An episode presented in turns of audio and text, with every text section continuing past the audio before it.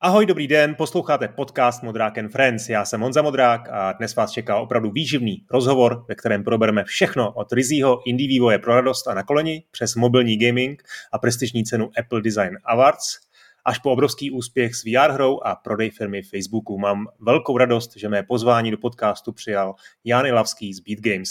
Celou epizodu si můžete poslechnout na serveru Gazetisto, kde získáte přístup k mým podcastům s předstihem a včetně bonusové části, a odkud také posílám každou sobotu pravidelný newsletter.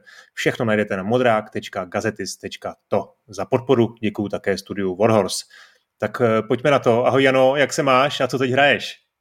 Ahoj, mám sa skvěle. Eh, akurát hrám Steven Sausage Roll. Taková experimentálka, to je ti vlastní, vej, tyhle hry? To ne, neviem, či experimentálka, ale je to, je to úžasná logická hra, ktorá vyzerá no. hnusne, ako každá druhá super a, logická tě, a co, co dalšího hraješ, nebo obecně, ten Head, jak jsem ti nedávno doporučoval, líbil Áno, se ti? Ten, ten, ten som hral, ten som hral celkom dlho, ale ešte som ho nedohral. Uh, predtým som hral Inscription a ešte medzi tým som hral uh, Patrick Sparabox. Jo, jo, to je super. No, Takže teraz, teraz ako fičím hlavně na těch uh, logických hrách. No, my máme takovou společnou úchylku na tohle, to jsem rád. E, takže pořád si jako udržuješ nějak, eh, nějaký přehled, máš, máš na hry čas, nebo jak, eh, jak hodnotíš vlastně tuhle tu současnou situaci v gamingu? Po, posledné dva roky som hral trošku menej, kvůli tomu, že sa mi narodil syn a, a toho času bolo ako relatívne málo. Ale teraz mi prišiel Steam Deck a, a to sa to strašne zmenilo vlastne celý ten, celý ten pohľad na vec a dokážem hrať v podstate kdekoľvek, kedykoľvek, takže sa k tomu zase vraciam. A kde teda hraješ? Jako máš puštěnou televizí s manželkou Například, a ležíš? Áno, jo? áno, to je, to je taký ten klasický a. scénar. A, super, super. Eh, Steam Deck, jasně. Je třeba nějaká šance, že bys někdy něco udělal na Steam, když se takhle rovnou zeptám dopředu? No já si myslím, že šance je velká, proč, prečo ne? Prečo Aha. ne? Vôbec, Aha, vôbec sa tomu nebraním. Ja sa nebraním vôbec ničomu. Je možné, že urobím hru na akúkoľvek platformu. Hele, já jsem si toho na tebe připravil fakt hodně, eh, takže to vezmeme docela ze široka a doufám, že to se mnou vydržíš a neutečeš. Tak pojďme úplně na začátek. Já vím, že ty jsi z Popradu, eh, kde jsi se potkal na škole s Vláďou Hrinčárem. Eh, tak zaspomínej na tyhle ty úplný začátky, jak jsi se dostal ke hrám a jak tě to vůbec táhlo k vývoji. Tak ja si, ja si pamätám, že už, už od mala som strašne rád vlastne hral nejaké hry. A nemali sme doma žiaden počítač ani nič také, ale e, môj striko mal nejaký počítač v práci, kde sme občas chodili. Potom aj moji bratranci mali nejaké počítače a kamaráti a takto. Takže som bol tým extrémne uchvatený a, a myslím, že to bolo v 5. triede na základnej škole. E, ma rodičia prihlásili do nejakého programovacieho kurzu Jo. A tam boli samé didaktiky beta, alfa, najlepší počítač, čo tam bol, bolo nejaké PMDčko a ja, ak som napísal vlastne prvý for cyklus, tak som potom týždeň nemohol spať z toho, aký som bol nadšený, že čo to programovanie vlastne znamená, že ja niečo napíšem a ten počítač ma poslúcha na slovo a robí presne to, čo chcem. A hneď vtedy som vedel, že jednoducho toto, toto, toto chcem nejakým spôsobom robiť. No a stretli sme sa vlastne s Vladom, ktorý, ktorý je môj parťak posledných, no to už bude možno aj 25 rokov sme sa stretli na základnej škole. Ešte, ešte myslím, že možno, že to bolo v štvrtom ročníku na základnej škole. Jednoducho mali sme 9-10 rokov. Hmm. A chodili sme na matematické olimpiády a na takéto, takéto ako súťaže. Tak, a Vlado, Vlado samozrejme tiež chodil na matematické olimpiády, tak sme sa stretli v nejakom autobuse, keď sme niekde išli a tam sme sa pombavili o hrách a takto. Ale nechodili sme spolu do školy, e, ako hmm. do triedy. Aha.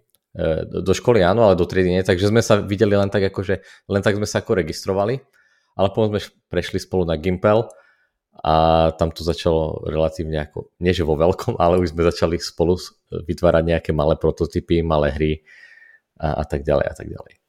E, tak co byla jako první hra, kterou si udělal? To bylo opravdu ještě na nějaký, na nějaký to ZX Spectrum, na ten didaktik, nebo, nebo už to bylo na PC? E, prvá hra bola určite na, na didaktik beta. Hmm. myslím. A uh, to bola pravdepodobne nejaká textová adventúra. Hmm. S, tým, tým, tým vlastne začínali úplne všetci, pretože tam si len napísal niečo, bolo nejaké rozhodnutie a tak e, tá, tam vznikla nejaká úplne prvá textová hra, ale samozrejme to neboli nejaké dokončené veci, to boli malé drobnosti, ktoré si prešiel za 10 minút a hotovo. Hmm. Ani nebola žiadna, nie že motivácia, ale ne, nedokázali sme si predstaviť, že to niekde ako posunieme ďalej. Internet nebol, nikoho sme nepoznali, mne prišlo, že sme boli v tom poprade taký odrezaný od sveta trošku, že tam, že tam nebol nikto, kto by vedel viac ako my, alebo aspoň my sme nikoho nepoznali, takže veľmi ťažké bolo nájsť e, nejakú novú informáciu, napríklad literatúru, knihy, nič. Veľmi hmm. ťažké to bolo vtedy. Takže jste dělali, ta textovka byla situovaná do vaší školy nebo do tvojí školy, jo, byly tam ty skuteční postavy, jak to dělá každý a teď si Vieš čo, to, to si absolútne nepamätám. To si vôbec nepamätám. Myslím, že som chcel robiť nejakú hororovú vec, dokonca to malo aj nejakú ako pseudografiku potom, lebo Aha. to už bolo eh, potom napísané v QBasicu, to už bolo Aha. na písičko, uh, ale vôbec si nepamätám, o čom to bolo. No. Hmm. Uh, co ty jako hráč? Hrál si Quakea, předpokládám nějaký real-time strategie, civilizaci a tyhle věci? Áno, v, po, v podstate v, te, v, tej, v tej dobe ešte našťastie vznikalo relatívne malé množstvo hier, takže sme hrali v podstate všetko za radom.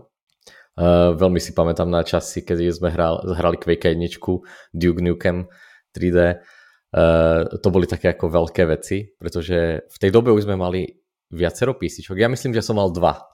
To už bolo na strednej škole, to bol rok nejaký 98, 7 a vtedy už som mal doma dva písička, čo, sa, čo moc veľa ľudí nemalo, to bola ako veľká vec. Ja nechápem doteraz, prečo, prečo to moji rodičia do toho zainvestovali.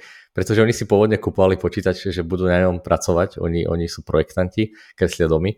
A trvalo im 10 rokov, kým sa na tom naučili ako kresliť a za tých 10 rokov ja som teda sa na tom len hral v podstate. No a, a teda mali sme dva počítače doma, Quake fičal tým, že sme ho pre, prepojili sme tie počítače s seriálovým kablom a Vlado vždycky prišiel a hrali sme multiplayer. To bolo vtedy mm. úžasné. Vtedy multiplayer mm. skoro nikto nehral. To bolo, to bolo perfektné. No, niekto jo, tady v Praze se hrál. Dobre, už, dobre, dobre, v Praze, ale po, v Poprade to vieš, čo to bolo v Poprade.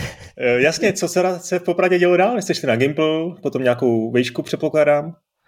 No my sme šli spolu na Gimple, e, tam sme už, e, tam už to bolo trošku lepšie, lebo začal fungovať trochu internet, takže čo ja viem, keď sme si naplánovali, že budeme dva týždne stiahovať nejaký framework na robenie hier, tak za dva týždne sa teda stiahol. Ale musel tam nejak ako obskúrne bežať na pozadí celú dobu, čím sme vlastne hekovali tie počítače na tej škole. Vedeli sme heslo eh, administratorské od, od učiteľov, pretože sme ich nejakých tam našli, ja neviem, eh, také, také malé hackerstvo. No ale urobili sme, urobili sme relatívne väčšiu hru vtedy ako školský projekt spolu s Vladom a to bola taká trošku kopia Raptora Raptor Shadows of niečo, už si to ja, nepamätám. Ja. Taký, taký top-down shooter. A na tú dobu to vyzeralo relatívne dobre. Vtedy ešte robil grafiku Vlado, celý ten uh, pixel art. To bolo, to bolo veľmi super. No a potom ja som začal veľa hrať na klavíri a jeden môj kamarát z Gimpla išiel do Prahy, že v Prahe vlastne funguje jazz, ako jazzová scéna. A to bolo pre mňa v, te, v ten moment, uh, v tých 18 rokoch o trošku dôležitejšie než to programovanie, ale vedel som, že vlastne škola je dôležitá, tak som si dal prihlášku na Matfis do Prahy, ale s tým, že tam pôjdem hlavne kvôli tomu, že tam budem môcť hrať ten jazz. Hej. Takže som sa tam vybral. Vlado vtedy úplne tú Prahu neriešil, tak išiel do Bratislavy. No ale ten prvý rok, vlastne, ak ja som bol v, Bratis- v Prahe, tak e, sa ukázalo, že Praha je super ťažká škola, ale skvelá a zase Vlado mal pocit, že sa tam učia viac elektrotechniku ako samotné programovanie a tiež, tiež bol ako strašne šikovný. On bol, uh, myslím, že mal 100% z matematickej analýzy, čo je taký predmet, uh, kde sa, kde sa, matematika v podstate, nebudem to komplikovať. Takže v Bratislave mal 100%, potom sa rozhodol, že teda ide do Prahy ku, ku nám na tú istú školu ako ja, čiže bolo ročník ako pozadu. A v prvom semestri ho z prvej skúšky z matematickej analýzy vyhodili vlastne z toho istého, čo už rok študoval v Bratislave. Tak tam sa ukázal ten level, ktorý, ktorý bol vtedy ako extrémně in, inde. Hmm. A pořád jste teda dělali malé hry. Já vůbec to, teď to nedokážu zasadit úplně do toho časového kontextu. Co to bylo za rok? Jestli už byly třeba nějaký game jamy? Eh, to, to bol rok 2000, keď sme mi prišli do, do Prahy. Alebo ja som prišiel, myslím, 2000, 2001 a Vlao prišiel 2002, myslím. Alebo, no, to bol nejaký ten prelom. No, nebolo nič. Mm, akože vtedy nebol ani Facebook. ne, ne, neexistoval absolútne, absolútne nič som, o ničom som nevedel. Celá herná scéna pre mňa bola vz, tak vzdialená, že som nemal predstavu, ako sa vôbec dostať k tomu, aby niekto robil nejaké hry. E, myslím, ktoré sa dajú nejak vydať. Jo, to vůbec jako ani ti ne, nepřišlo na mysl, ne? Jako, že by se s tím jednou mohl ne. živit. Jako uh, no, ja, ja som to vždy chcel, ale uh, bolo to tak ďaleko, že som si vlastne nevedel predstaviť, čo to znamená. Že všetky tie veci okolo. My, my sme boli skôr vždycky takí ako z malého mesta, tak my sme, my sme nevedeli, jak funguje svet, my sme nevedeli nič. Takže my sme tu síce boli, ale bral som to tak, že budeme sa hrať hlavne hry a ja budem hrať teda jazz na klavíri. Aha. Tak já myslím, že máš bráchu, který, který je jako velký jazzman, že, že, nebo ne? Si to ne, ne, ne, to, to boli moji spolužiaci z Gimpla. Ja som, ja som tam, tam boli dvaja ľudia, ktorí, ktorí sa tým teraz úspešne živia a hrajú, hrajú okay. s relatívne uh, veľkými československými jazzovými menami. Jo. Takže jo. Uh, tak to bolo. Uh, takže jo, takže potom, si, potom jste dostudovali, jestli teda něco nepřed, nepředbíhá moc, to mě tak zastav, to bych nerad. A, a nastoupili jste někam normálně do nějaký programátorské práce? Nie, nie, vôbec nie, vôbec nie. Vlado pracoval už počas štúdia v nejakej firme, kde robil nejakú počítačovú grafiku, lebo to je to, čo sme študovali. My sme študovali počítačovú grafiku. E, nie, nie kreslenie, ale programovanie, čiže e, si schopný naprogramovať Photoshop alebo nejaký 3D program a takéto veci. A Vlado už sa vlastne tým začal živiť počas štúdia, ale ja som, ja som si zarábal tým hraním na, na klavíri, takže ja som nemal žiadnu potrebu nič robiť iné. A zlom nastal v roku, myslím, 2008.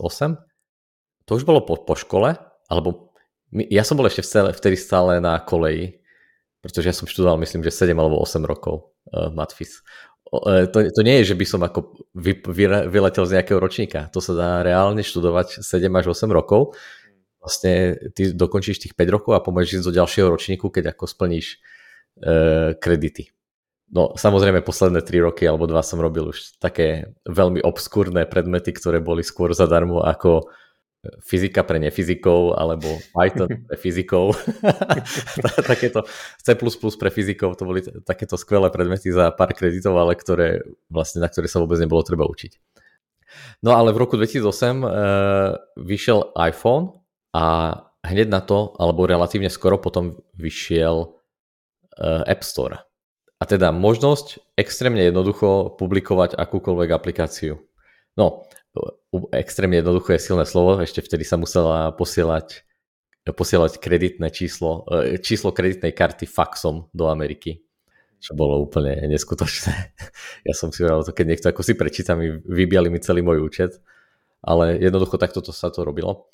Tak som si založil účet u Apple, a vyrobil som nejakú prvú úplnú hlúposť, nejakú takú malú aplikáciu, a ktorá sa hneď začala super predávať, ale hneď potom nastal nejaký veľký problém, tak, takže, takže to zarobilo pár korun a išlo to do kytek. Hmm. E, jaký byl vlastně teda ten tvůj cíl, protože když se na to podívám zpětně, tak vidím takový ty takový dvě linie. Na jednu stranu to jsou ty game jammy e, a vývoj ryze pro radost, s nějakou touhou kreativně se vyřádit. A pak vedle toho právě ten App Store, jako, což je úplně nový ekosystém, eh, ze kterým, ze, ze kterým přichází nějaká příležitost vydělat eh, herním vývojem peníze a uživit se. Eh, a ten ekosystém byl samozřejmě tehdy úplně jiný než dneska. Jo? Pořád tam fungovaly ještě ty prémiové hry, pořád ještě nebyl úplně zahlcený, ale ještě tam nebylo jako jednoduchý se jen, jen tak prosadit. Jo? Jaký byly teda ty první pokusy a jak to vlastně šlo dohromady s tím, s tím vývojem uh, těch game jamek? Game jammy začali uh, až trošku, až trošku neskôr, ale tie prvé pokusy boli úplne ten, tá prvá vec bola, ani nebola hra, to bol taký, taký software na vytváranie komiksov, malých komiksových stripov. A to som robil v podstate na zákazku a to, a to, bol, to bol dôvod, prečo som sa vlastne k tomu Apple dostal. E, jeden náš kamarát povedal, toto by bolo skvelé, keby sme to urobili, ja ti kúpim MacBook, nauč sa tam programovať pre iOS a, a, a bude to. A ja hovorím, no dobre, dobre, tak skúsim to.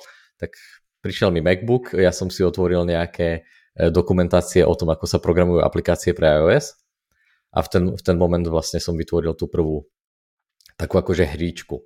A tam bolo samozrejme zase milión problémov, takže sa začala predávať, ale potom sa tam niečo strašne pokazilo, takže zase sa to vypadlo.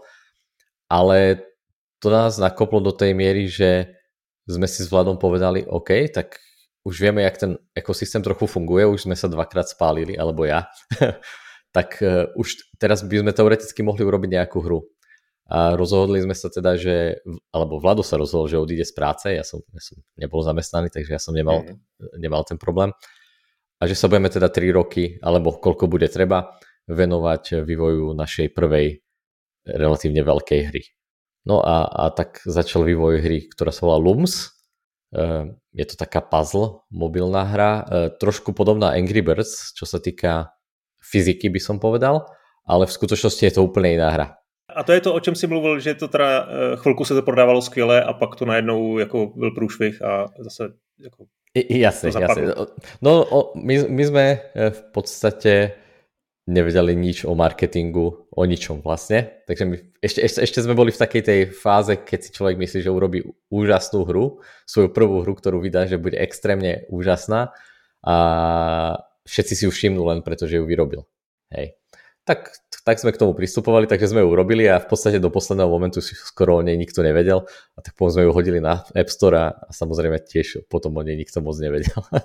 takže smola, ale, ale tá hra je relatívne komplexná, veľká a podľa mňa je zaujímavá. Možno nie je až taká zábavná. To vtedy, vtedy sme úplne toto nevedeli úplne oceniť. Ale e, vyhral napríklad Českú hru roka za technický prínos, myslím. Aha, 2013 to bylo? 2013. Protože my jsme si vtedy písali vlastný, vlastný engine, eh, podporovali sme realistické soft tiene a tak, takéto veci tam boli.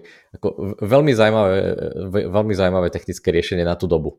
V podstate to bežalo na úplne najslabších mobiloch a eh, vizuálne to bolo relatívne komplexné. Ale vy ste tomu teda věnovali víceméně dva roky a, a kolik to teda prodalo? Pár set kusů? Uh, ne, nie, ne, ne, pred, predalo to asi, myslím, 18 tisíc kusov. Niečo také. No lenže samozrejme za dolár. takže dajme tomu 18 tisíc dolárov, 170% ide tebe, takže hej, krát 0,7 plus nejaké dane, tak ti ostane z toho. Ešte si to rozdelíme medzi nás dvoch, takže nám ostáva 60-70 tisíc korún pre jedného. A ja si pamätám, že vtedy som to bral ako taký fail, že som vlastne ani odvládať tie peniaze nechcel, že myslím, že mi ich doteraz ani nedal. že, vlastne, že vlastne som z toho nevidel ani korunu. Ale nie som si istý, možno, možno áno, nechcem, nechcem teraz kecať, už je to fakt dávno. Hmm. No, to jste vydali vlastně pod značkou Hyperbolic Magnetism. Já když hmm. koukám na ten web, tak tam máte vyjmenovaný ty hry hezky, eh, včetně těch game jamů a ještě tam je před tím Chameleon Runem, ke kterému se asi už brzy dostaneme, eh, druhá hra, Perfect Path. Áno. Uh, tá vznikla niekedy, už medzi tým začali vznikať tie game jammy, Takže, takže uh, som začal experimentovať s rôznymi vecami a práve na jednom game jame vznikla, myslím si, že to možno bol aj môj prvý game jam, nie, druhý game jam, kde som pracoval v Unity, alebo možno aj prvý. Prvý game jam, kde som robil niečo v Unity a vznikla taká logická hra, kde si pomocou inštrukcií nejakým spôsobom pohyboval s blokmi uh, po obrazovke a museli sa dostať na nejaké políčka. Taký klasický programátorský puzzle. Niečo ako robia Zachtronics Space Cam, alebo ja neviem, o, o nich tých hier vyrobili asi milión. Uh, ja som bol týmto strašne v tej dobe ovplyvnený. No a prišlo mi to zaujímavé, ten nápad, ktorý som tam mal, tak som sa rozhodol ho sám pretvoriť uh, na iOS aplikáciu alebo iOS hru. A našťastie toto bol úplne opak tej našej predchádzajúcej hry. Na tom som pracoval sám asi 3 mesiace a potom sa to predávalo veľmi, veľmi super myslím pre jedného človeka. Čiže že zarábalo to rozumné peniaze, dal, dalo sa z toho vyžiť. Apple to myslím, že promoval relatívne solidne, dokonca vtedy ešte mali takú akciu, že v Starbucksoch v Kanade, alebo myslím, že aj v Amerike, rozdávali kartičky s QR kódmi, kde si si mohol stiahnuť tú hru zadarmo. A, a práve Perfect Pass bol do toho vybraný, takže jeden, jeden týždeň v Kanade v, v Starbucksoch boli také pekné kartičky, jeden kamarát mi to poslal, vyzeralo to fakt, fakt skvěle. Hmm. Takže toto byl taký malý úspěch. Byl jsi tehdy už součástí nějaký herní komunity? Vím si vývojářské komunity tady v Praze? Eh, protože já mám pocit někde kolem, těch, kolem toho vydání Looms, že jsme se mohli poprvé setkat, to znamená, je to skoro 10 let a už tady tak nějak jako čele vlastně vývojáři komunikovali eh, a ty jsi byl vždycky součástí tohohle, tohohle ekosystému i vývojářského, věď? jestli se účastnil těch, těch diskuzí, nějakých setkání. Áno, je, je pravdepodobné, že okolo toho, okolo toho obdobia sme začali chodiť trošku vonku. Vlastne si ani nepamätám prvú akciu, len, len si pamätám, že raz sme boli niekde u Lukáša Macuru, ako, ako býva ten nohejbalový turnaj no, na, no. Na, na tých kurtoch v, v, v Zbraslavi. Na Zbraslavi. A, a tam boli všetky tie veľké herné mená. Som tam prvýkrát stretol Dana Vávru a Martina Klímu asi pre nás to bolo úplne vtedy akože jemine, čo to je, úžasné e, baviť sa s takýmito ľuďmi, alebo Pavla Dobrovského som tam vtedy stretol, e, týchto novinárov a úplne, úplne ma to vtedy e, zasiahlo, že sa vlastne stávame súčasťou tej komunity, že začíname spoznávať tých ľudí. To, to bylo fakt pekné.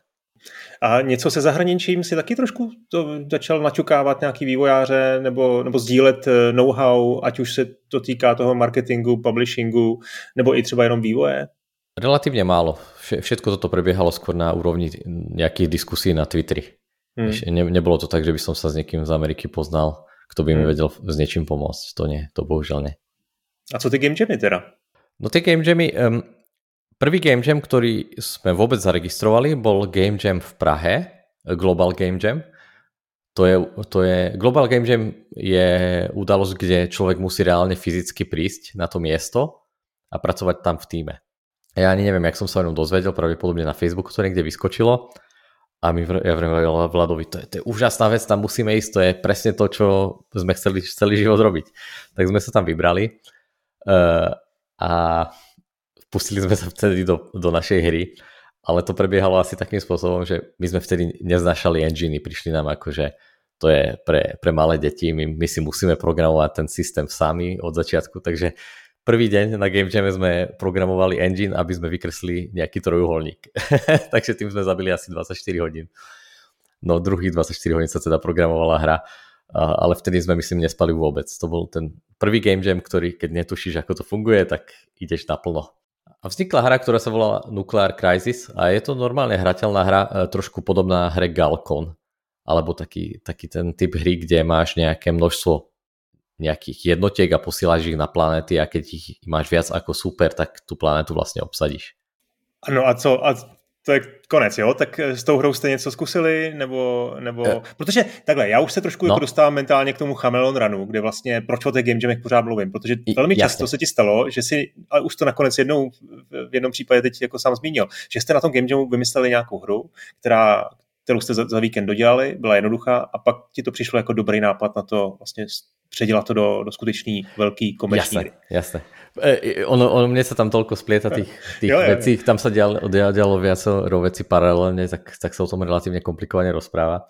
Chameleon Run, ten, ten vznikol, ten prvý nápad vznikol na Game Jame a má to takú zaujímavú uh, story, kde ja som v ten, v ten mesiac som si kúpil kolobežku a rozhodol som sa, že môj pes ma bude ťahať a ja budem sa len voziť. Čo, čo znelo úplne skvele, ale jeden deň sa mi trošku šmyklo a som si zlomil ruku, mm. jak som išiel na tej kolobežke. A hneď na druhý deň mal byť práve Ludum Dare Game Jam, ktorý je iný, ten, ten je vlastne remote, takže môžeš robiť pekne z domova.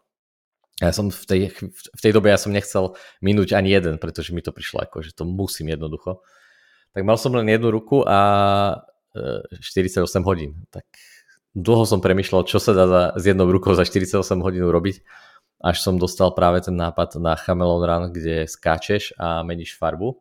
Je to hrateľné jednou rukou, šlo to naprogramovať za tých 48 hodín jednou rukou a tak, tak vznikla, vznikol tento prototyp, samozrejme s extrémne jednoduchou grafikou. E, mne to neprišlo nejak extrémne zaujímavé, alebo ono všetky tieto jednoduché hry na prvý pohľad vyzerajú ako OK, ale nie je to predsa žiadna sláva. Tak som to hodil zase do šuflíka, že budem robiť iné veci. Ale o pár týždňov alebo mesiacov na to som na nejakom fóre, hernom fóre objavil hru, ktorá vyzerala úplne rovnako, dokonca ten človek eh, nezmenil v podstate vôbec nič. A, a normálne tú hru hodil na App Store a začali ju predávať. A, a vlastne ono to vzniklo tak, že tie zdrojové kódy by si mal dať k dispozícii, keď sa účastník tohto, tohto, tohto game jamu. No, čo som ja samozrejme urobil. A tento človek ich samozrejme len skopíroval, urobil pár zmien, hodil si nejaké logo na začiatok a začal to celé predávať. Ja som sa s ním potom aj bavil na tom fóre, normálne sme tam četovali. A ja mu hovorím, to nie, nie je šanca, že, že sa ti takto podarilo náhodou vymyslieť úplne rovnakú hru. Tam, ne, tam nešlo ani o ten nápad, hej, keby ten nápad je nepodstatný, ale ja som jednoducho z toho cítil tú fyziku, pretože ja som si tam mm. písal vlastnú fyziku a to veľa ľudí nerobí. Niekto väčšina použije ako z Unity alebo takto. A ja som tam písal vlastnú fyziku a to jednoducho cítiš tie skoky, jak to, jak to funguje s tou vlastnou fyzikou. Tak som si povedal, no tak keď jemu sa toto takto predáva, tak možno by som sa mal tomu venovať aj ja a nejak to dotiahnuť do konca. Tak som sa, tak som sa pustil kompletne do vývoja. Rok a pol sa na tom asi pracovalo, keď si dobre pamätám. Já si tady pamatuju takovou historku, doufám, že si, že si to vybavuju dobře, ale ty jsi mi tam jednou říkal, že jste nebyli zrovna dobrý jako ekonomické situaci a říkal si, hele, moje manželka je lékařka a dohodli jsme se, že mě jako bude podporovat, že mě podpoří, zkusíme, zkusím věnovat tomuhle rok, dva a buď to to vyjde, nebo to nevyjde a vlastně, jo, že, že tě vlastně takhle zaštítila. E, e, ale tak, to je Jo, ale tak toto nebolo až ne. v Chavelore, tak toto bolo už od tej doby Lums, akože, takže to bolo, čo ja viem, ako 6-7 rokov. Jo, takhle, teda, to je síla. to bolo ako hodne, hodne dlho. Samozrejme tam nejaké peniaze prúdili aj odo mňa, tam boli nejaké zákazky, nejaké iPhoneové aplikácie, malé drobnosti, hral som, takže to nebolo úplne, že nič, ale napríklad Vlado, ten, ten bol, ten vlastne tých 6-7 rokov mal príjmy len z tej práce, kde pracoval predtým. Aha. Takže on bol úplne išiel na dreň. Jo, jo. To bol, to bol, opravdu nezávislý vývoj. A to bol úplne ten najväčší extrém. Úplne, Aha. úplne underground, áno, áno. E, no a ten Chameleon se vám prostě povedl. E, v čem to bylo podle tebe? To byla už doba, kdy, kdy ten App Store hm, byl, začínal být trošku zahlcený, mi přijde. A bylo potřeba mít e, nějaký kontakt v Apple, aby Hej, ti dali tu no. visibilitu na storu a zároveň možná i mít publishera. Vy jste měli publishera, jak to, jak, jak to vlastně bylo? Je to tak. V tej dobe veľmi dobre fungovali tie rôzne promotion od Apple, priamo v App Store, alebo veľmi dobre fungovali jednoducho. Ešte sa s tým dalo niečo robiť, teraz je to už úplne zabité. No a e, my sme začali aj navštevovať rôzne e, akcie Apple, takže začali sme sa baviť s nejakými ľuďmi. Aj v tej komunite sme trošku viac e, sa stretávali s nejakými ľuďmi. Takže už sme, už sme mali nejakú predstavu o tom, že asi to tam len tak hodiť bez ničoho nemá zmysel. Chce, chce sa minimálne vymyslieť ten promotion s Appleom, ak nechceme investovať do reklamy a samozrejme my sme, my sme nemali peniaze, tak to neprichádzalo do, úvahu, e, do úvahy, museli sme, to, museli sme skúsiť pretlačiť to cez Apple. A ja som bol vtedy trošku už frustrovaný z toho, jak, jak celý ten systém funguje a, tak som si povedal, a kašlem na to, tak hodíme to publisherovi a uvidíme, čo z toho bude. A tá hra bola kompletne hotová, jediné, čo ja som od publishera chcel, je, aby to vydal a zabezpečil tomu maximálne nejaký ako marketing, prípadne lokalizáciu. A našiel som Noodle Cake, čo sú publishery, ktorí v tej dobe publishovali hry, ktoré mne sa strašne páčili. Boli to práve také, uh, také indie jednoduché hry. Tak som im napísal, oni sa hneď ozvali a veľmi potom skočili. Veľ, veľmi sa im to páčilo. V podstate jedinú výtku, ktorú mali, bolo, bolo že či je tam dosť levelov. A to som potom ako trošku opravil. No a oni sa stretli na GDC, čo je najväčšia herná konferencia, tesne pred releaseom a ukázali to priamo ľuďom z Apple a to myslím, že bol ten najdôležitejší moment, pretože keď, keď to rov, priamo vidia tí ľudia ako reálne, fyzicky, že sa stretnú, je to úplne iné, ako keď sa pošle e-mail, to je jedno, aký, ako dobre ho formuluješ, alebo čo. Keď tí ľudia tam sa stretnú, hrajú tú hru, vidia ju, tak to jednoducho zafungovalo a, a pri tom release dostal Chameleon vlastne najväčšie promo a to je Game of the Week, myslím. Vtedy bežalo niečo také. Čiže najväčší banner úplne hore v App Store, čo, čo viac si prejať. Takže to vyletelo hneď, myslím, že to, bolo to top 1 alebo top 2 asi, asi týždeň v americkom App Store medzi pred, najpredávanejšími aplikáciami. Hr, hrami, co, pardon. Co, co to vlastně znamená, teda být jeden týden e, e, takhle promovaný? Znamená to jako 100 tisíce nebo, nebo třeba i milion prodaných kusů?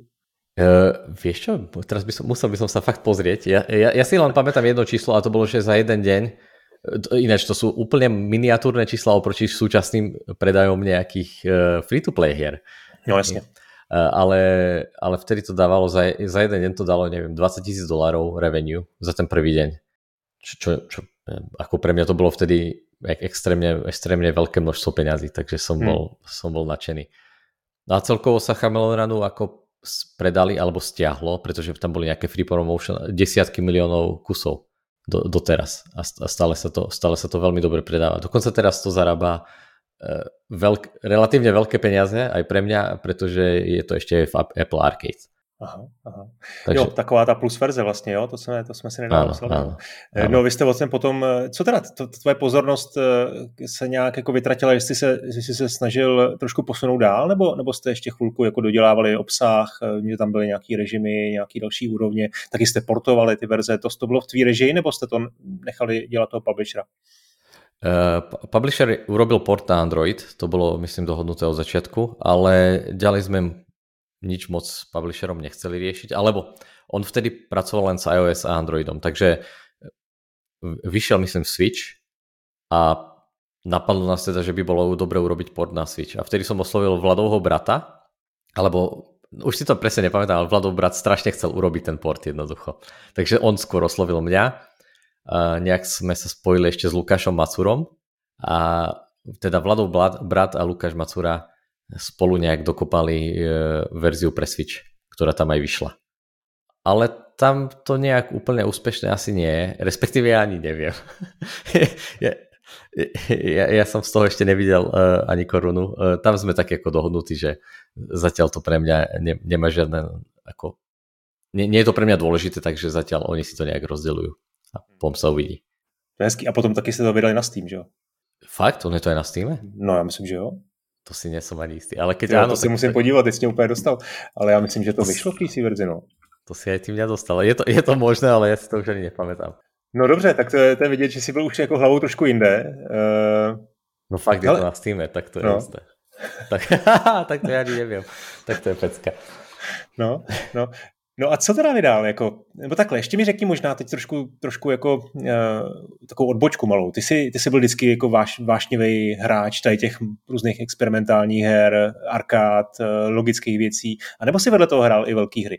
To, nikdy jsi neměl jako nějakou touhu udělat jako pořádnou hru, jako ve smyslu s velkým týmem, třeba s příběhem, nějaký RPGčko? Um, to, je, to, je, to je veľmi zaujímavá otázka. No, ja, samozrejme, hral som veľa normálnych háčkových hier. To, to vlastne v ten moment niekedy dávno to ani inak nešlo. Hej. Alebo indie scéna neexistovala predtým, takže sa hrali normálne a všetky hry boli v podstate AAčkové. Niektoré boli horšie, niektoré lepšie. Uh, strašne veľa som hral Counter-Strike, v tom mal som minimálne desiatky tisíc hodín. To, to boli kľudne týždne, kedy som vlastne sa neprezliekol z pyžama a hralo sa vlastne non-stop v kuse, len sa medzi tým nejak spalo chvíľu tak, tak to kľudne, alebo aj Quake 3 Arena sa hral strašne veľa. Ale mňa vždycky zaujímali nejaké, ani by to nemuselo, nemuseli, byť, nemuseli to byť úplne experimentálne hry, ale hry, ktoré sú niečím iné, ktoré prichádzajú s nejakou novinkou. Niekedy s tým prišli Ačkové hry, niekedy, ale väčšinou s tým prichádzali indie hry. A, a neviem, okolo ktorého roku to bolo, keď začali vychádzať práve prvé indie pecky na Xboxe, Myslím, že to, to bolo okolo toho obdobia, ako vznikol Braid alebo Super, Super Meat Boy. A vtedy to začalo byť pre mňa extrémne, extrémne zaujímavé. Takže něco takového, jako si tehdy jako třeba uvažoval, že uděláš, když teda no, ne velkou hru, tak aspoň tak, na ten Life Arcade? K, k, k, tým, k tým veľkým hrám. Um, ja som vlastne nevedel, ako sa to robí, vieš. Ja som, ja som, ja som netušil, čo, čo ten proces obnáša. Vlastne stretnúť sa s inými ľuďmi, kooperovať, čo to znamená pracovať s grafikmi, ja som vždycky videl, ako to robím ja a vedel som, že viem urobiť všetko. Hej, vedel som, že si viem nakresliť tú grafiku, že to viem celé naprogramovať, keď bude treba urobiť sa k tomu hudba, zvukové efekty, všetko. Tak len tá predstava, že niekomu budem platiť za to, aby mi niečo spravil a potom ho budem musieť kontrolovať a čo keď to nebude presne to, čo som chcel. Mi prišla veľmi taká ne- nepohodlná že som nevedel, ako, ako s tými ľuďmi pracovať. A hlavne tiež nájsť toho dobrého človeka. Hej, ono, viem si predstaviť, keď máš ako super tým a, a robíš na už piatej veľkej hre, tak tí ľudia sú super šikovní, vedia robiť skvelé veci. Ale ja som sa k takým ľuďom nedokázal dostať. Čiže ja aj keby som našiel nejakého grafika, je pravdepodobné, že by bol možno na lepšej úrovni ako ja, ale možno, že by nevedel urobiť to tak technicky správne. Čo by mi strašne ubralo z času. Aha. A tak som si vždycky hovoril, no tak e, budem robiť takéto malé hry. Čo mi prinesie to, že tam vyrobíme 40 alebo 400 e, nejakých kvalitných 3D modelov. To neprinesie nič tej hre, to je len vizuálna vec, ktorá mi umožňuje urobiť nejaký typ hry možno, ale ja chcem tvoriť iné typy svetov asi. Hmm. Takže to je ten nějaký tvůj perfekcionismus, který máš v sobě, který tě nutí k tomu ne, nevzít tu fyziku z toho Unity, ale udělat si tu svojí a vlastně tu hru vydat až, těch, až ve chvíli, kdy je opravdu jako dokonalá. Uh, to bolo vtedy. Ja myslím, že trošku som sa už vtedy posunul. K tomu sa určite dostaneme. Uh, teraz, keď, no, keď mám... no, no, no právě, teraz... že už kolem toho trošku tancujeme, jo? tak co, hmm. co vlastně teda, vy jste, ty jsi nějak objevil jako VR, nebo co, co vlastně dál potom Chameleon Runu, jak... Uh... Ja, ja som po Chameleon Runu samozrejme chcel urobiť ďalšiu hru. Vlastne furt robím ďalšiu hru, furt stále, stále, stále človek robí ďalšiu hru. Tak, e, ale už som práve nebol limitovaný skoro ničím, pretože financie tam zrazu boli, e, čo bolo skvelé. A tak som si povedal, že budem len experimentovať a nebudem robiť nič iné, len budem vymýšľať nejaké prototypy. A tak som, tak som vlastne asi rok a pol non-stop prototypoval rôzne hry. V tej, v tej dobe som hral nejaké puzzle VR hry, eh, puzzle obyčaj, ne VR, first person hry. Hmm. Myslím, myslím, že aj Witness vyšiel v tej dobe. Hmm. Takový ty Cube Nie. a, a takovýhle veci. Áno, myslíš, Cube som nehral nikdy, ale do, dobre sa poznám s, s ich hlavným človekom. Občas Aha. si píšeme. Uh, ale hral som, počkej, jak sa volá, Talos Principle. Jasne. Od, od Crow Teamu. A ten ma, ten ma vtedy strašne oslovil. Mi to prišlo úplne úžasné. A, a chcel som vyrobiť niečo v, v tom štýle. Ten, ten pocit z toho. Tak som urobil asi 4 prototypy. Nič nebolo dosť dobré, bolo to, bola to relatívne nuda. Takže s tým som strávil asi rok a pol a potom som si kúpil VR len kvôli tomu, že som to skúšal asi na nejakej konferencii a vyšiel HTC Vive s, s tými kontrolermi a, a to bola prvá room scale experience. Že konečne sa človek mohol pohybovať v priestore a nielen sedieť e, na stoličke s nejakým gamepadom. A, a to mi prišlo, že konečne je to niečo iné. Že to není len iný 3D display predo mňou, ale je to úplne iný typ zážitku. Tak som si to kúpil a hrali sme nejaké hry, ktoré tam vtedy vyšli. Uh, objavil som aj Audio Shield, čo bola taká rytmická hra. A ja som si o nej strašne veľa sluboval. Som mal pocit, že to, to, bude, to bude skvelá zábava. Bude, budem si užívať tú hudbu, do toho budem vlastne sa hýbať. A tak som si to pustil a veľmi ma to sklamalo. Z, z viacerých dôvodov. Poprvé, tie levely boli generované a ten algoritmus samozrejme to nebolo nič, nič super sofistikovaného, takže to tam nejak ako lietalo. Hej. Ne, nemalo to nič moc spoločné s tou hudbou, ktorá tam bola. Alebo možno malo, ale ťažko sa to, ťažko sa to zisťovalo. A druhá vec bola, že tie štíty, ty stačilo, stačilo, že ty si položil ruku do, do toho kolizného bodu s tou notou, ktorá na teba letela a počkal si, až tam narazila. Čiže tam nebol ten element, kde si ty rytmicky niečo robil. Ty si vlastne len menil pravú ľavú ruku. A tak som začal premýšľať nad tým, ako vyriešiť tieto dva problémy. Tak prvý samozrejme, tak urobia ľudia tie levely, tak to, to je jednoduché vyriešiť. A druhý, druhý problém som práve vyriešil tým, že som si uvedomil, že keď, keby sa to rozsekávalo mečom, tak rozseknutie mečom je teo, teoreticky veľmi presný v čase definovaný moment. Tak, tak som spojil tieto dve veci a začal som vytvárať ten prototyp a potom to už šlo samo, skoro. No nešlo, nešlo, nešlo, ani zdaleka to nešlo samo. počkej, počkej, teď, teď jsi příliš skromnej. E, za prvé, vrátím se k tomu, co jsi říkal, že jsi udělal čtyři prototypy různých her. Kde je ten level of quality, který, který ti řekne, jo, tohle, tohle prostě chci vydat ven, tohle je dost dobrý, tohle je opravdu hra, za kterou se nestydím a chci s tím mít jako, s tím mít jako na trh to byly, já nevím, podle mě to mohly být třeba čtyři dobré hry, nebo tři dobré hry a jedna třeba jako průměrná. Kdo, kdo, kdo ví, jako, rozumíš, jestli, jestli rozumím, prostě rozumím. třeba nebyla jenom ta nějaká tvoje, jako, tvoje, a já už narážím trošku na to, že co si teď říkal nedávno mm-hmm. zase na Game Accessu, že jste vlastně z Beat Saber si jednu chvíli skoro řekli, tohle nemá cenu, tohle není dost dobrý. Pojďme zkusit něco jiného. Áno, áno. Mm, je strašne zložité zistiť, pri takto, pri, nechcem povedať primitívnych, ale jednoduchých hrách, ktoré majú jednoduchý koncept, až e, Beat Saber až detinsky jednoduchý. Hej. Tam, tam v podstate nič nie je, tam sú kostky a rozsekávaš ich do no, rytmu. No, no. Si povedať, že či, že či tam je ten potenciál. A ten potenciál potom z toho vyplýva skôr e, z tej exekúcie ako zo samotného nápadu. Pretože my keď sme hľadali názov pre Beat Saber, tak som objavil hru, ktorá sa volá Beat Ninja, a, a je to vlastne Beat. Lietajú tam na teba noty a rozsekávaš ich mečami. A to, to nás trošku zarazilo, ale ja som už v tej chvíli vedel, že to nie je také podstatné. Tam, je, tam bude podstatné, jak sa tá hra, jaký máš pocit z tej hry. No, ale ako si, ako si povedal, tak tie prototypy uh, možno boli dobré, možno niektoré mali potenciál, ale ta, tam, tam mám trošku na intuíciu, že si poviem, že toto OK neprináša až toľko noviniek, bola by to, nechcem povedať kopírka Talos Principle, ale ten princíp je veľmi podobný a nie je to lepšie nič, nič nové to neprináša. Možno keby som prišiel na nejaký zvrat, ktorý by to obohatil, tak by som si povedal, dobre, základ je tam ten istý, ale je tam niečo zaujímavé naviac a na to som asi vtedy neprišiel. No ale s tým Beat Saberom to presne tak bolo, že my sme na tom pracovali možno, že aj rok, alebo aj dlhšie a prišiel Game Jam, ako vždycky, v, eh, v januári alebo v februári v Prahe. Išli sme tam, vyrobili sme novú hru, eh, volala sa Splashy Bunnies s takými zajacmi a mne to prišlo strašne úžasné. To, to, tá, hra, tá hra bola extrémne inovatívna, doteraz som nič podobné nevidel, ale strašne ťažko sa hrala.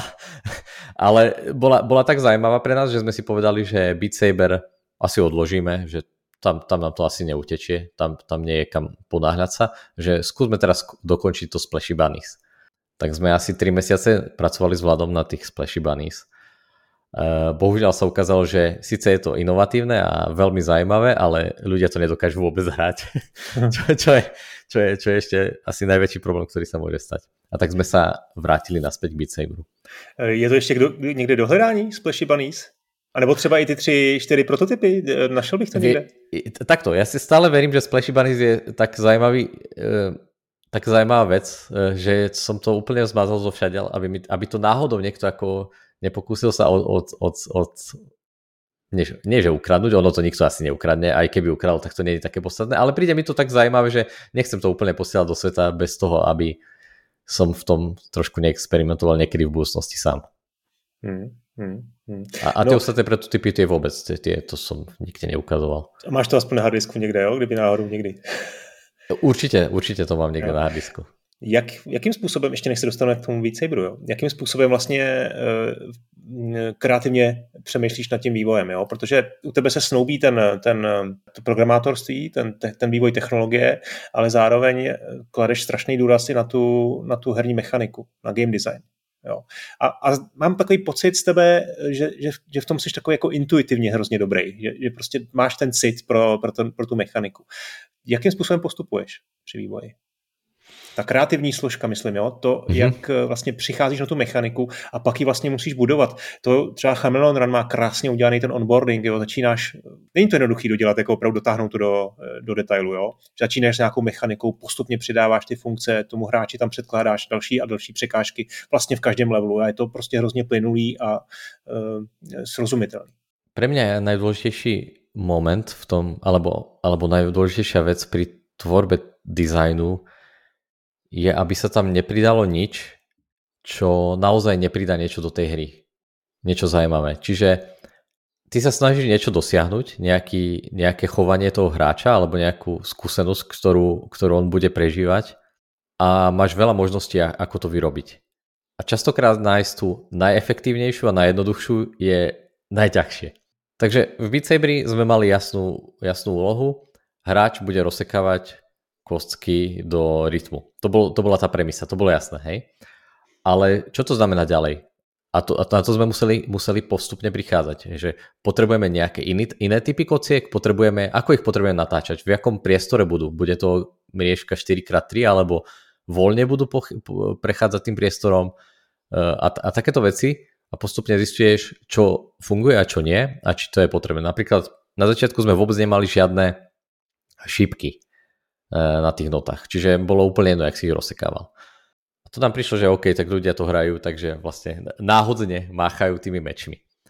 Potom sme tam pridali šipky, to ich ako trošku obmedzilo v tom, že museli sa sústrediť. A na začiatku sme dokonca merali uhol medzi tou šípkou a rozseknutím toho meča. Ale tí ľudia to pomhrali ako roboti. Strašne sa snažili presne ísť s tým stredom. A, a to nebolo úplne to, čo som hľadal. Ja som chcel, aby, ty, aby keď to človek hrá, mal pocit uh, určitej slobody. Sice je tam, ovplyvňujem ho tým rytmom, ale nemal by mať pocit, že je úplne zviazaný v tej zvieracej kazajke, že takto to musíš presne robiť. Čím väčšia sloboda, tým, tým mi to prišlo zaujímavejšie. To, to som tam hľadal. A takto sme mi vlastne postupne pridávali viacero rôznych elementov, ktoré sme následne mazali, pretože neprinašali nič nové do hry. A to je, to je veľmi ťažké, pretože teba napadne, že vložme tam teraz niečo nové, dajme tomu notu, ktorá by prechádza, bola dvakrát vyš, vyššia. Prečo nie? A ty si povieš, no ale na čo? Na čo? Čo, čo to pridá do tej hry? Neurobi to ju zase zbytočne komplikovanú a, a, alebo budeš musieť vysvetľovať ďalšie veci a v skutočnosti hráči to budú hrať úplne rovnako. A, a, a toto mi príde fakt najťažšie na tom game designe. Pridávať veci len, ktoré dávajú veľmi veľký zmysel a snažiť sa nájsť najjednoduchšiu cestu. Jo. Takže přemýšlíš nad, tím, nad tou zábavností, nad, tou, nad tím skutečným jako jádrem toho, toho co, co hráče, hráčovi jako tvoří ten požitek. Jo. Ale tak. tady je zajímavý, ty jsi říkal, lidi to měli jako, hráli jako roboti. Jo. To znamená, ty si musel ty hráče jako nějakým způsobem sledovat nebo, nebo to testovat. Jako, jo. To, to taky ano. je věc, která u toho indie vývoje zdaleka není jako automatická, že většina lidí si to prostě dělá podle sebe a, a některým to taky funguje, ale u tebe, ty máš asi teda jinou zkušenost. E, no, toto, toto sme nikdy by nerobili úplne pred, s tými predchádzajúcimi hrami, ale aj keď s Chameleon Round, áno, tam som, tam som už chodil medzi ľudí, ukazoval som im to a pozeral som, ako to hrajú. Ale tam je to trošku jednoduchšie, pretože Chameleon Run je obyčajná platformovka, skákačka. E, viem, vieme dobre, jak ľudia vedia hrať skákačky. Môžeš si zobrať ďalších milión skákačiek a pozrieť sa, OK, ľudia vedia, že takto sa dá skákať, hej že, že máš tam to, to potvrdenie už aj bez toho, aby si šiel niekde vonku a skúšal, že či to je nejaký problém alebo nie. Kdežto u takejto VR hry, kde ten pohyb môže byť úplne iný, na základe pár vecí, sa to, sa to úplne nedá predpokladať. A tak my sme chodili na rôzne akcie, konferencie a nechali sme hrávať ľudí a, a sledovali sme presne, presne, čo sa deje. Myslím, že to nám, to nám veľmi pomohlo v tej poslednej fázi. Ne, ne, my sme veľa vecí urobili intuitívne, myslím, že aj dobré, že e, ten základ bol fakt solidný, ale ten, ten, ten, ten posledný detail, kde sme napríklad zistili, aká má byť obťažnosť, tak to, to bolo, to, tie konferencie boli pre nás veľmi dôležité. E, takže to testovalo třeba desítky, stovky her a ty si byl schopen na základě té zkušenosti opravdu ovlivnit e, ten, ten design a, a třeba i udělat nějakou změnu třeba radikální, jo, která šla proti tvýmu přesvědčení trošku? Asi úplne radikálne zmeny sme nerobili, ale bolo tam pár takých ako zaujímavostí, že uh, keď sme prvýkrát ukazovali tú hru, mali sme nejakú, myslím, rovinu a všetci ľudia z nejakého dôvodu, čo skúšali prvýkrát VR a sekali tie noty, uh, chceli kráčať dopredu. Hmm. Ono, je, ono to je asi podmienené tým, že väčšina ľudí, keď aj tlieska do rytmu, tak začínajú tlieskať ako popredu to je taký ako matem, e, e, muzikánsky pojem, že vlastne nie si na dobu, ale popredu ideš. Akože stále zrychluješ a ideš viac dopredu a viac dopredu. Takže vlastne ľudia mali pocit, že tie kostky sú ďaleko pred nimi a že by mali ako robiť ešte krok ďalej, aby ako Aha. ich dosiahli. Lenže my máme taký systém, ktorý, no to sme vlastne pridali tiež potom, ale e, tam nezávisí na tom, kde stojíš. Keď sa posunieš o krok dopredu, my celý ten systém posunieme o krok dopredu. Takže ti to nepomôže. Ty by si mohol kráčať v podstate, nechcem povedať do nekonečna, pretože tam je ešte jeden zložitý element, ktorý tam je, ale nechcem ísť do detailov. Takže ale ty kráčaš dopredu a nič sa pre teba nemení. A tí ľudia kráčali dopredu všetci. A my sme dlho premyšľali nad tým, ako ich zastaviť. A jediné, čo nás napadlo, je teda, že ľudia majú strach z výšok, tak sme urobili vlastne tú platformu, na ktorej stojíš a potom je vlastne priepasť úplne hlboká a až potom je nejaká ďalšia platforma, po ktorej lietajú tie noty. Hmm. A to niektorým ľuďom pomohlo, ale niektorí si to vôbec nevšimli, hlavne keď boli prvýkrát vo VR, pozerajú len na tie noty. Tak nakoniec sme to museli vyriešiť fyzikálne a normálne sme na tie konferencie nosili kufor od mojich klávesov uh, a, a jednoducho sme im to dali pod nohy, aby do toho narazili. to je dobrý. To je dobrý. E, jak jste ladili obtížnost? To je taky docela taková složitá věc v Beat Saberu. Jo? Samozřejmě vy tam máte jako různý levely obtížnosti a ten zážitek z té hry je, je jako extrémně obtížný, když si to dáš na easy eh, a, a když si to dáš jako na, na extrém, kde, kde vlastně ani nestíháš sledovat ty instrukce před tebou a už to musíš dát více po paměti jako zase intuitivně. Jo. Tak eh, to je vlastně jiná hra? Hej, eh, musím povedať, že obťažnosti v Saberi sú úplne naj, najviac problematická vec obecne ono to možno je problém v každej, v každej takejto rytmickej hre. Ono sa ukazuje, že ty sa môžeš teoreticky posúvať trošku v tom, ale myslím si, že človek, ktorý zvláda len normál a nemá moc rytmické cítenie, tak sa na viac než expert v živote nedostane. Ale možno, možno sa milím. Každopádne, my sme videli už na tých konferenciách, že moje očakávania sú asi prehnané v tom, čo priemerný človek dokáže zahrať. A uvedomili sme si, že potrebujeme naozaj tvoriť veľmi jednoduché obťažnosti, ktoré mne prišli až že tam v podstate nič sa nedeje, že tam na teba letia 4 kostky a to musíš trafiť. Ale ukazovalo sa práve na tých konferenciách, že je to dosť aj pre nejakých začínajúcich hráčov. Tak sme, tak sme sa vtedy rozhodli, že budeme robiť aj easy, čo v ten moment bola tak extrémne jednoduchá obťažnosť, kde, kde to dokáže zahrať úplne, podľa mňa úplne každý neexistuje, že by to jako neprešiel někdo. No, na jednu stranu jo, na druhou stranu ale ta hra opravdu vyroste, jako stane se z ní zábavná hra až prostě na tvůjší obtížnost. Jo. Skoro bych řekl, že ta easy je na jednu stranu jasně umožňuje si to zahrát i úplně jako casual hráčům, babičkám a podobně. Na druhou stranu prostě když to někdo zůstane u té easy, tak si myslím, že vlastně nepochopí tu hru. Jako ne... Áno, súhlasím, ale zase eh, ne, nepal by som, že to začína byť zábavné pri väčšej obťažnosti. Pre tých ľudí, ktorí zvládajú len to easy, jo, je už to okay. easy super zábavné a to vidíš práve na tých babičkách a, a na tých malých úplne deťoch, jakým to je to super. Ten, len, ten, mm. len ten moment rozseknutia tej kostky do toho rytmu, paráda. Je to, je to pre nich zábavné. No, zásadní složkou Beat Saberu je určitě hudba. Uh, a tady mě zajímá, jak jste se teda vlastně seznámili s Jardou, protože Jarda uh, Beck v rozhovoru to je taky mě to přijde jako docela vtipná, vtipná historka, vyprávěl, jak, jak nějak někde se prostě eh, doslechl o Beat a napsal vám, jestli neskáníte hudebníka, snad to říkám dobře, a vy jste se oznali, jo, zrovna jsme ti chtěli napsat, prostě, jo, to byla jako šílená náhoda, jak to teda bylo z tvýho pohledu? Jo, jo, bolo to, bolo to približne tak. My sme, ja som začal Jardu registrovať eh, na Game Accesse na nejaké, na nejak, neviem, to už bolo pár rokov dozadu a potom nie, niečo som videl na Facebooku, robil zvuky do nejakého Ironman spotu alebo niečo také.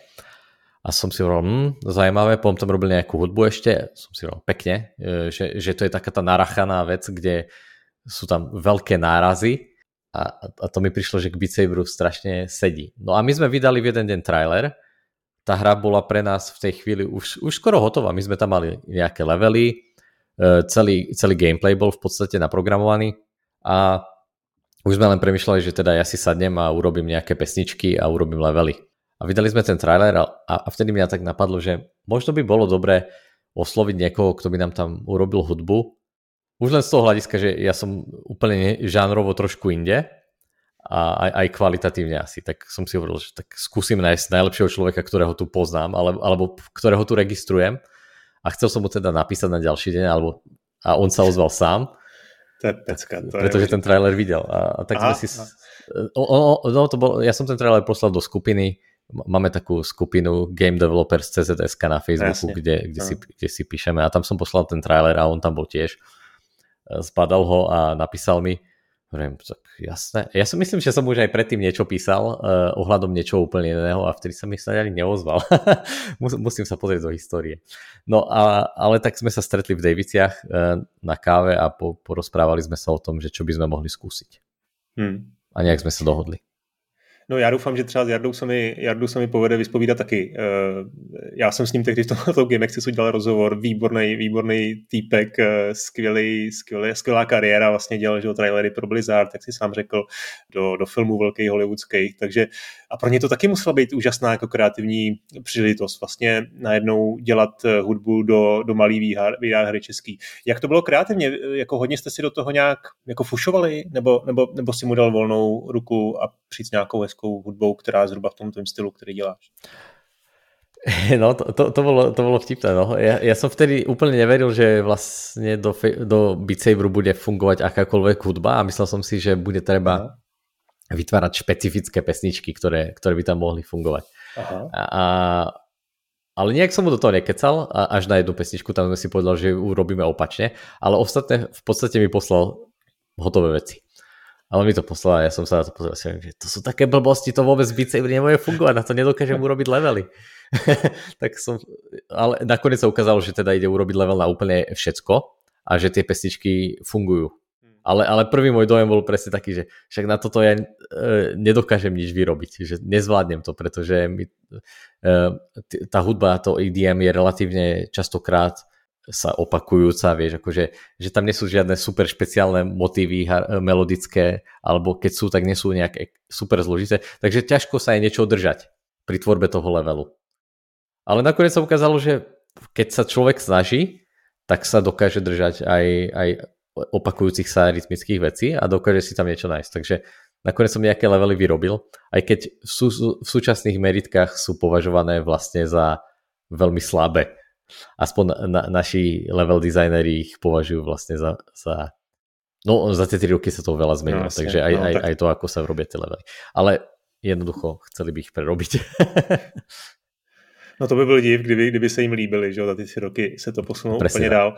Eh, no a jak to teda vlastně tehdy bylo s VRkem, protože vy jste moc netušili, jako do čeho jdete. Ne? Ten trh nebyl moc velký, eh, jako vlastně ty hry se úplně jako neprodávaly. Byl to takový ten modrý oceán, jak se říká, jo? že vlastně na druhou mm-hmm. stranu nemáš ani tu velkou konkurenci, takže jako je tam šance nějak se prosadit. Ale s těma headsetama taky situace byla taková ještě nejistá. Tak do čeho jste vlastně v tu chvíli eh, jako šli? Myslím si, že my sme, ono to zase ten vývoj tak dlho netrval a my sme rátali s tým, že keby sa predalo 10 tisíc kopií, tak eh, že by sme boli vlastne super spokojní nie, nie, niečo, ta, niečo také tam niekedy padlo. My, my sme tú hru predávali, myslím, za 25 dolárov od začiatku, alebo 20. Možno, ne, nechcem teraz keď sa 25 alebo 20. A takže 25 krát 10 tisíc, tak to je nejakých 250 tisíc dolárov, hej, tak to sme si povedali, no, tak to, to je ako fajn, to by, to, by, to by sme si povedali, že úspech.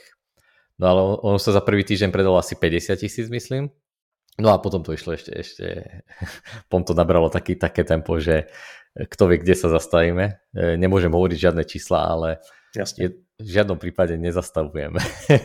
Hmm. Takže... Hmm. A vlastně, jak se to teda rozjelo? Protože taky se traduje, hmm? že vám strašně pomohl jeden jediný tweet. Áno, toto, toto je zaujímavé, že mm, samozrejme trošku som sa snažil na Twitteri aspoň dávať na, na, na, do povedomia, že na niečom pracujeme. A, a fungovalo to tak normálne, hej, poslal som nejak, nejakú vec, niekto to zaregistroval, že fajn, fajn. A potom vznikol jeden tweet, ktorý bol už ale na jardovú hudbu.